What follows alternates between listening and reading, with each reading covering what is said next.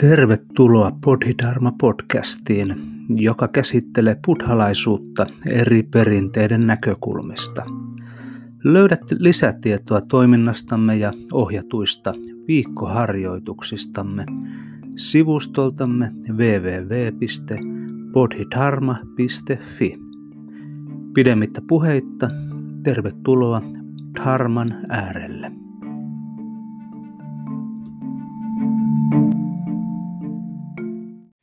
No, me olemme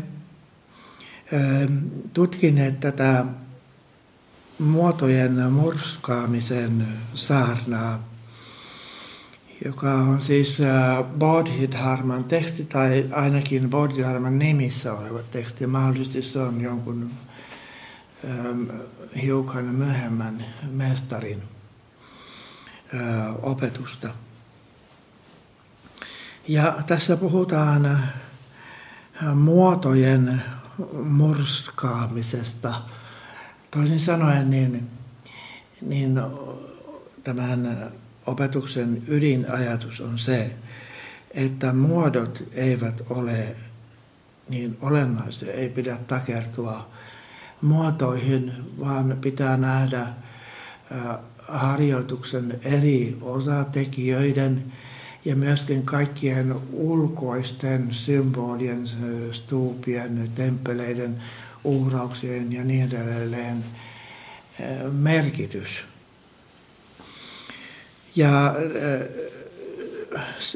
buddhalaisuudessa helposti niin eri koulukunnissa vähitellen kertyy kaikenlaista aineesta ja kaikenlaisia ulkoisia muotoja ja ihmiset takertuvat niin ulkoisiin muotoihin. Siksi tarvitaan aina mestareita, jotka ikään kuin palauttavat tuota siihen, mikä on asian ydin ja asian ö, henki.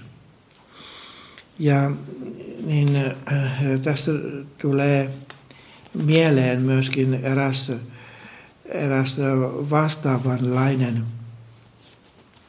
niin, niin, opetus kristinuskon piirissä, koska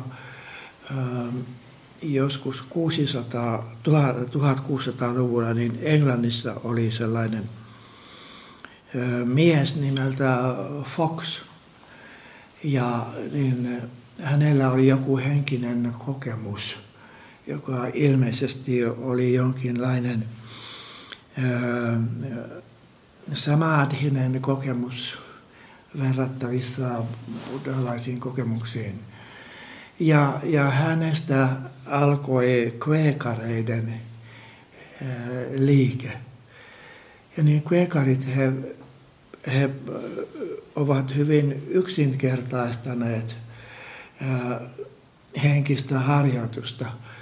He etupäässä he istuvat hiljaa ringissä – ja sitten äh, keskellä on, on tuota, kynttilä ja raamattu ja sitten he istuvat hiljaa ikään kuin meditoivat. Ja joku voi puhua, jos on inspiroitunut, mutta heillä ei ole mitään seremonioita. Ja esimerkiksi ajattelevat, että joku kaste on ihan turha ulkoinen seremonia, koska kun ihminen alkaa seurata sisäistä valoaan, se on ikään kuin henkinen kaste. He puhuvat sisäisestä valosta, aivan kuten tässä tekstissäkin puhutaan, sisäisestä valosta. Joten niin, äh, niin äh, tämän kaltaisia henkisiä kokemuksia on myös buddhalaisuuden äh, ulkopuolella. Ja nyt muutama kohta vielä tästä tekstistä eh, ikään kuin eh, kertauksena. Eh, teksti alkaa näin. Jos joku on päättänyt ymmärtää Buddhan tien, mikä on hänelle paras harjoitus? Vastaus. Paras harjoitus, joka sisältää kaikki muut harjoitukset, on tutkia omaa mieltään. Kysymys. Miten yksi harjoitus voi sisältää kaikki muut harjoitukset? Vastaus. Kaikki kymmenen tuhatta oliota syntyvät yksin mielestä. Jos ymmärrät mielen, ymmärrät kaiken muunkin. Se on kuin valtaisa puu.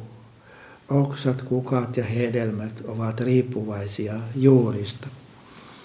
Toisin sanoen mielen tutkiminen on olennaista, koska kaikki meidän elämästämme riippuu mielestä.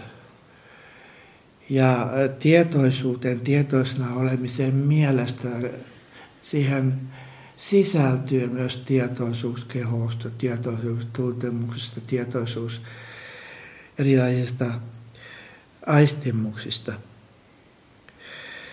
Ja sitten toinen olennainen opetus on tässä tekstissä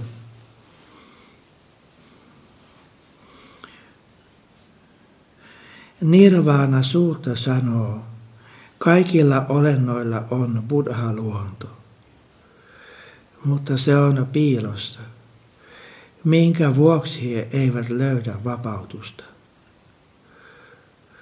Buddha-luontomme tarkoittaa tietoista mieltä. Kun olemme tietoisia, voimme auttaa muitakin olemaan tietoisia. Vapaus on sitä, että ymmärtää tietoisen mielen. Niin tässä puhutaan nirvana suutrasta. Nirvana sutra on mahajaanalainen versio Mahaparinibbana sutrasta. Se kertoo siis Buddhan viimeisistä ajoista ennen hänen Mahapari nirvaanaan siirtymistään. Ja nirvana suhtasta painotetaan tätä, mistä tässä on lainaus. Kaikilla olennoilla on buddha-luonto, mutta se on piilossa. Buddha-luontomme tarkoittaa tietoista mieltä. Toisin sanoen niin, kun puhutaan mielen katselemisesta tai mielen, mielen tutkimisesta, niin mielessä on kaksi aspektia. Toisaalta on meidän jokapäiväinen mielemme, joka on täynnä kaikenlaisia asioita. Meidän harhainen mielemme, joka samastuu erilaisiin asioihin ja sikäli luo minä, minä harhan, jossa, jossa vallitsevat tai jossa vaikuttavat erilaiset aasavat, joista puhuttiin, sekä mielen, mielen myrkyt, jotka ovat henkinen pimeys, ahneus ja vihamielisyys, negatiiviset tunteet. Mutta toisaalta mielessä on myös puhtaan mielen aspekti, joka tarkoittaa tietoista, selkeää mieltä. Sitten niin tässä, tässä tekstissä niin, painotetaan niin, eettisten ohjeiden merkitystä. Tähti, tähtisen käännöksessä puhutaan aina moraalisäännöistä, mutta mielestäni se ei ole oikein täsmällinen moraalisäännöistä. Tulee mieleen joku moralismi, jonka joku ulkopuolelta antaa tai määrää. Sana sikhapada esimerkiksi alkuperäistä paalinkielessä tarkoittaa harjoitusohjetta, harjoituksen ohjetta. Siksi jo käyttäisin mieluummin niin, niin tota, eettisiä, eettisiä ohjeita kuin moraalisääntöjä. Ja niin puhutaan siitä, että eettisten ohjeiden kolme joukkoa, eettinen ohjeisto. Eettisessä, eettisessä ohjeistossa on kolmenlaisia ohjeita, jotka liittyvät siihen, että ensinnäkin ei tehdä pahaa, toiseksi tehdä hyvää, taitavia tekoja ja kolmanneksi auttaa olentoja. Ja ei, ei tehdä pahaa, niin se ilmenee perusohjeista, kuten, kuten viidessä viisaassa ohjeessa, harjoitusohjeessa, joita monesti buddhalaiset noudattavat. Taas tehdä hyvää, taitavaa, se ilmenee kymmenessä taitavassa teossa tai toiminnassa, joista puhutaan Sampossa ensi, ensi sunnuntaina. Aiheena on kymmenen taitavaa toimintaa.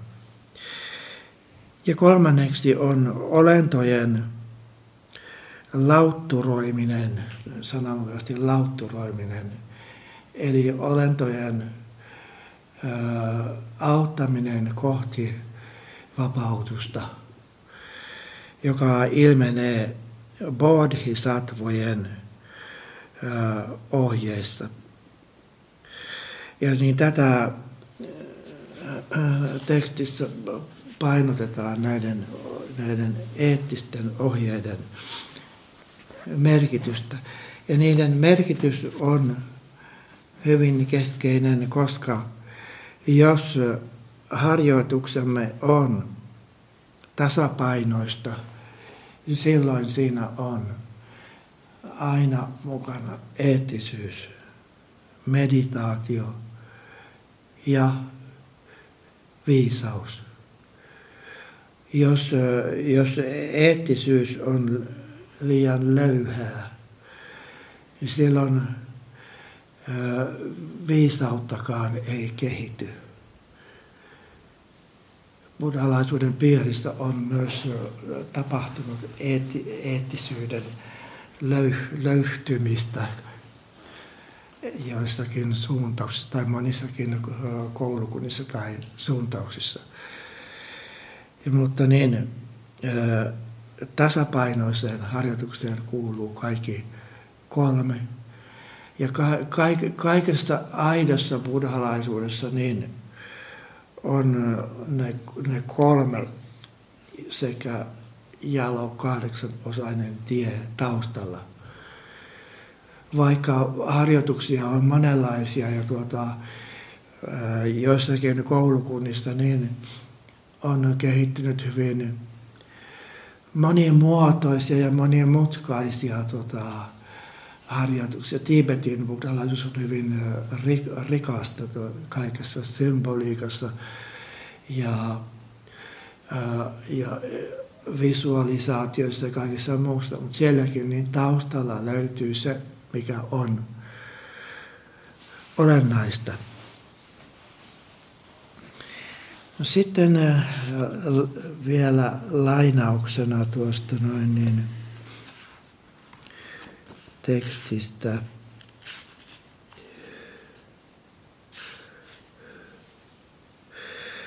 Tässä puhutaan stuupista. Mitä taas tulee stuupien ympäri kävelemiseen, niin on tärkeää ymmärtää, että stuupa on oma kehosi ja mielesi. Kun tarkkaavaisuutesi kiertää pysähtymättä kehosi ja mielesi ympäri, sitä kutsutaan stuupan ympäri kävelemiseksi. Kaikki menneiden aikojen viisaat harjoittivat tätä tietä ja saavuttivat nirvaanan. Toisin sanoen niin, kun, kun me meditoimme ja olemme tarkkaavaisia niin kehon kuin mielenkin suhteen, silloin me olemme ikään kuin stuupa, stu, stuupia. Ja sitten lainaan vielä tätä, tai luen vielä tämän, mikä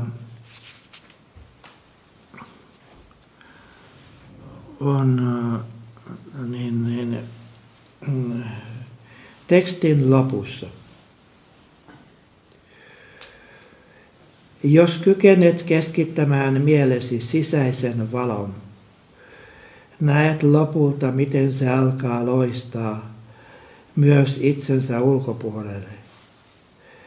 Tällöin kykenet tuhoamaan kolme mielen myrkkyä ja ajamaan kuusi aistien varasta tiehensä.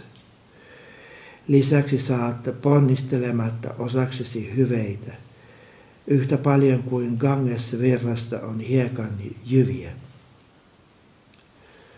Ja läpäiset lukemattomat dharmaportit, dharman opetukset, yksi kerrallaan. Kuolevaisten maailman yrittäminen ja viisauden saavuttaminen on helpompaa kuin silmien räpäyttäminen. Valaistuminen on tästä ja nyt. Miksi siis murehtia harmaantuvista hiuksista? Mutta totuuden partti on salattu, enkä kykene selittämään sitä tämän enempää. Sen sijaan olen vain vähäsen puhunut mielen tarkkailemisesta. Ja niin äh, har, harjoitus, harjoitusta me voimme soveltaa monella tavalla ja jokainen monella tavalla omaan elämäänsä. Yhtenä esi- esimerkkinä mainitsen, että mainitsen korealaisen, erään korealaisen nunnan, joka on erikoistunut niin puutarhan hoitoon ja keittämiseen, keittiötyöhön. Hänestä on, on videoita niin YouTubessa. Ja hän, hän siis antaumuksellisesti paneutuu siihen. Tietysti hän myöskin meditoi istumaan hänen pääasiallinen harjoituksensa on luonnonmukainen kasvien viljely sekä eh, keittäminen. Keittiö, keittiöhomma on Mahajana buddhalaisuudessa tärkeä Kiinasta, Koreasta, Vietnamista, Japanissa, niin kokki on hyvin tärkeä henkilö luostarissa. Koska, koska tuota, niin, ruoan valmistamisessa siinä on monta tekijää. Ruoan valmistaminen eettisesti hyvi, hyvistä aineksista, toisin luonnonmukaisista aineksista ja, ja kasvis ruokaa.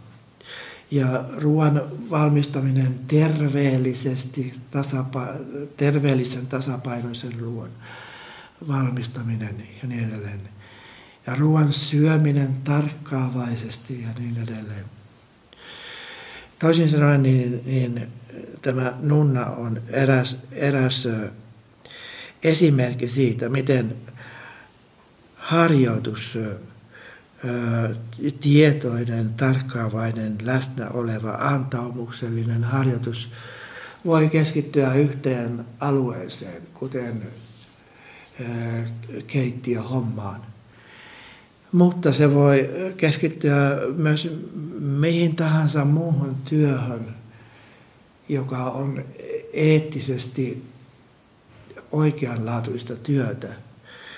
Jos, jos puhtaalla mielellä tekee jotakin työtä, oli se vaikkapa, vaikkapa koulusta opettamista tai, linja-auton kuskina toimimista tai, tai sairaalassa työskentelyä tai toimistossa työskentelyä tai joogan opettamista tai mitä tahansa. Niin jos puhtaalla mielellä siihen syventyy, niin että ei, ei tee sitä työtä pelkästään ansaitakseen rahaa, vaan tekee sitä tarkkaavaisesti ja, ja kaikkien olentojen hyväksi, niin silloin se on harjoitusta.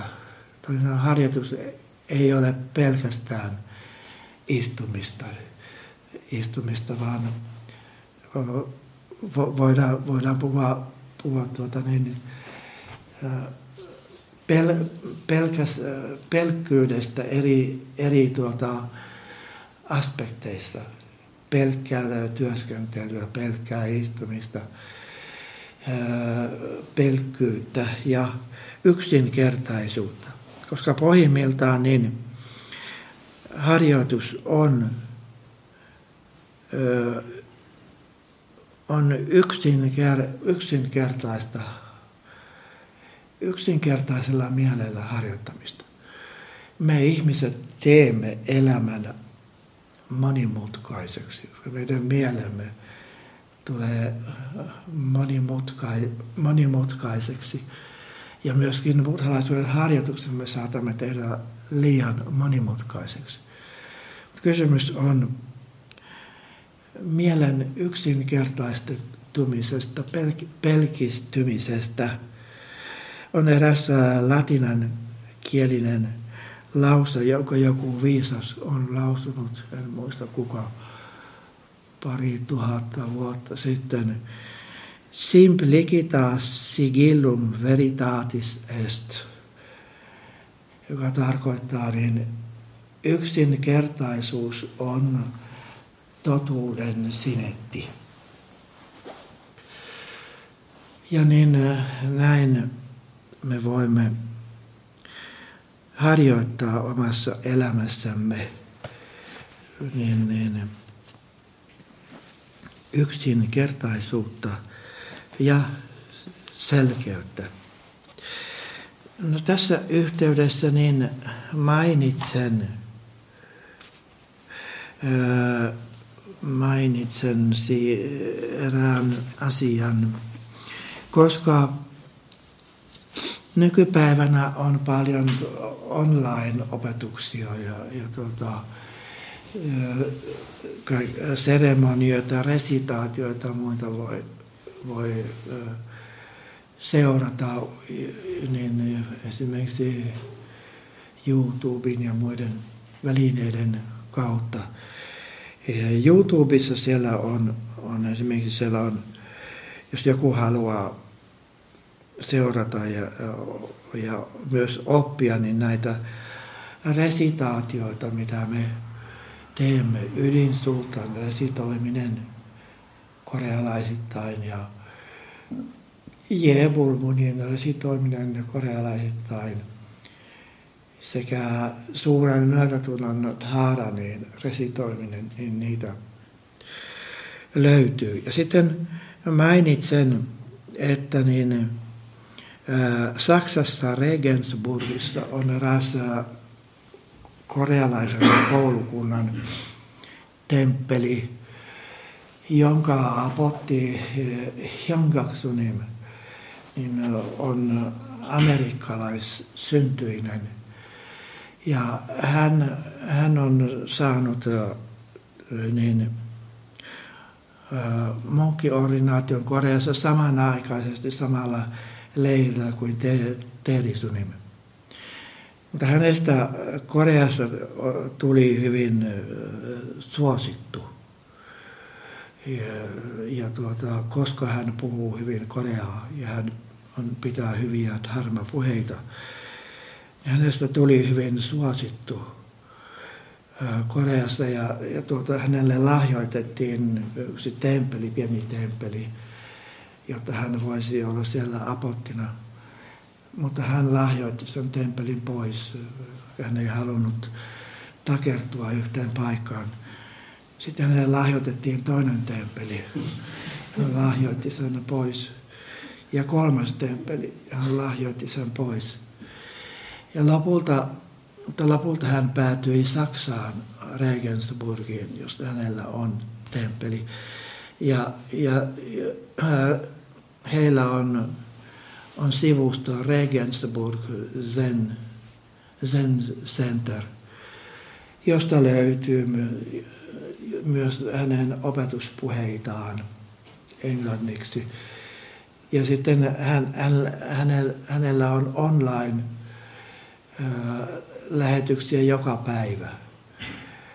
Aamulla ja illalla niin har, tuo harjoitus, aamu- ja iltaharjoitus lähetetään joka päivä on, onlineina, joten ihmiset voivat sitä seurata. Eli hän, hän resitoi näitä perustekstejä ja sitten hän meditoi. Voi nähdä, kun hän istuu. Ja tuota, niin, niin, niin se on eräs, eräs kanava, mistä, mistä voi, voi niin tuota, seurata korealaistyyppistä harjoitusta. Hänen resitaatiotyylinsä on, kun hän resitoi Jebul munia ja ydinsuurtaa, niin se on hiukan erilainen kuin meidän tyyli. Koreassa niin eri eri temppeleissä on hiukan erilainen tyyli. Meidän tyyli on Stonewangsa-temppelin tyyli. Ja, ja hänen resitaationsa on hiukan erilainen. Kuitenkin siitä voi oppia, jos se seuraa kirjasta ja seuraa hänen resitaatiotaan. Itse mainitsen vielä niin tuosta tuota noin niin, kävelymeditaatiosta. Meillä on on, on tavallisesti kahdenlaista kävelyä. On hidas kävely, jossa, jossa kädet pidetään niin alavatsan päällä, jotta ollaan keskittyneitä. Sitten on nopea kävely, jossa kädet viuhtavat, kuten Koreassa monesti niin sen saleissa. Mutta sitten on vielä kolmas kävelytyyli, joka näkyy siellä Regensburgin tuota noin, niin, onlineissa. Se on kävely suht hidas, mutta ei, ei kovin hidas, jolloin tuota, kädet pidetään nyt täällä sivulla ja vaan kävellään.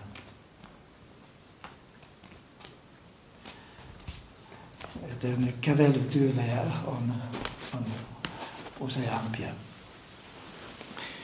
Ja niin,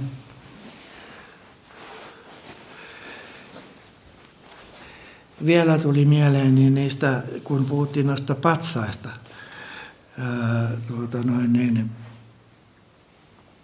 tässä, tässä Bodhidharma-tekstissä puhuttiin buddha-patsaista. Ja niin patsaiden äh, merkitys on siinä, kun me annamme niille merkityksen. Monesti, monesti ihmisille niin eri, eri, erilaiset patsaat tai muut esineet, niin, niin, niin niillä ei ole merkitystä, jos, jos, jos, se, jos ei ole merkitystä omassa omassa niin, ää, mielen kokonaisuudessa. Kerran ää, tuonne Mosangamiin temppeliin tuli eräs neljävuotias tyttö. Ja niin, niin, niin kun hän tuli Dharmasaliin, hän kysyi, mikä on tuo nukke tuolla, tuolla pöydällä toisaalta hänelle se oli nukke. Mutta niin, ää, patsaiden ja muiden merkitys on, kun me annamme niille merkityksen.